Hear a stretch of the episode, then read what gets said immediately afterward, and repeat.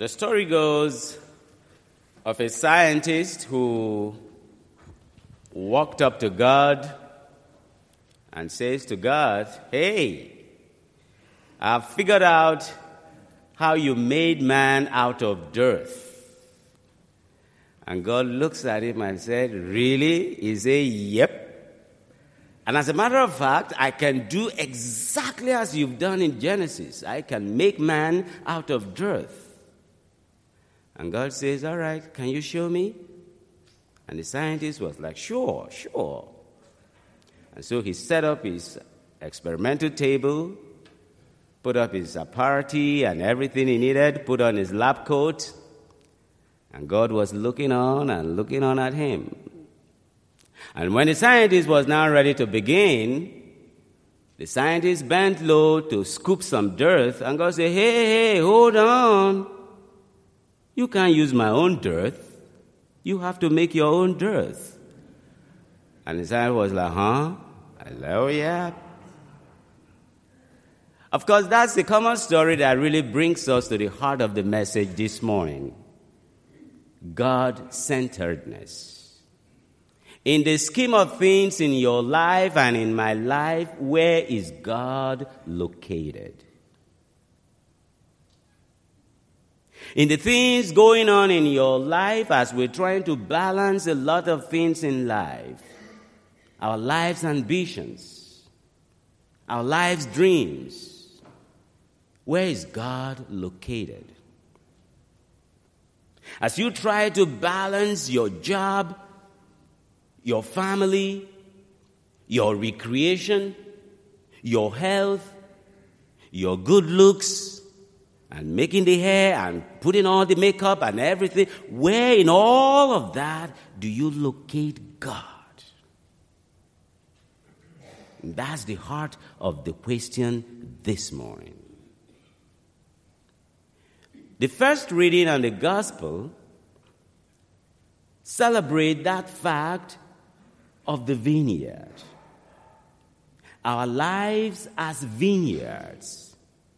And God is the owner of the vineyard.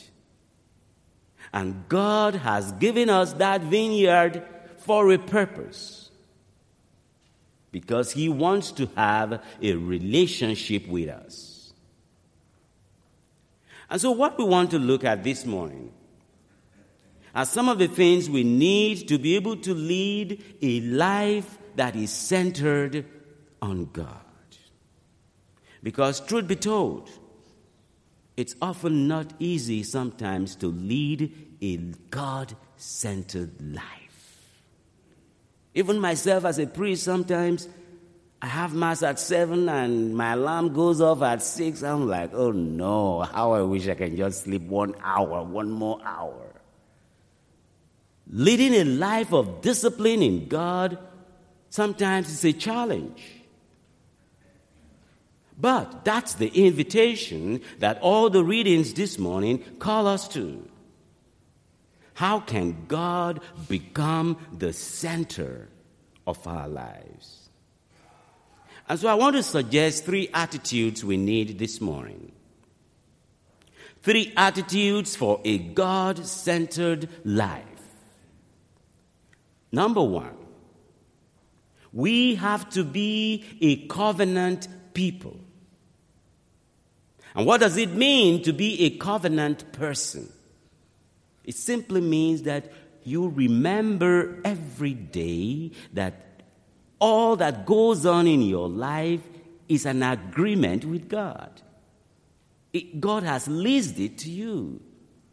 Your life, your children, your house, your farms, whatever it is that gives you joy and happiness in life is being given by God for a purpose.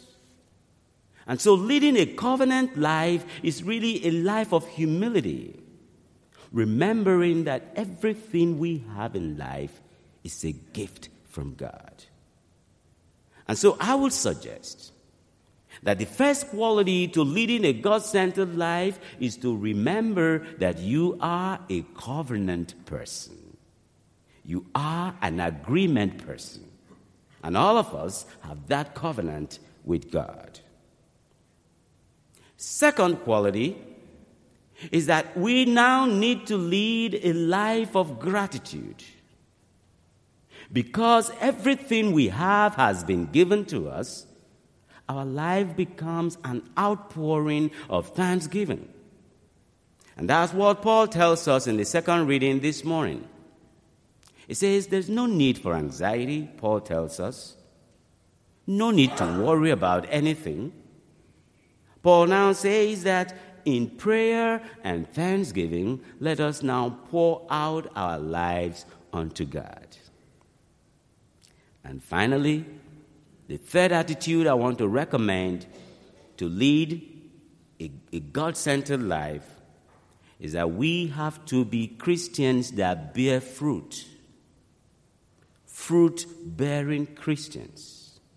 And that's the same thing Paul suggests to us in the second reading when he says our eyes have to be fixed on things that are honorable, things that are pure, and things that are gracious.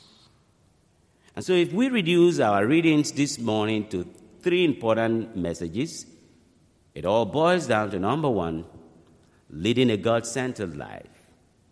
And there are three things that enable us to lead a God centered life. Number one, being a covenant person. Number two, leading a life of gratitude. And number three, become Christians that bear fruit in Christ. Amen.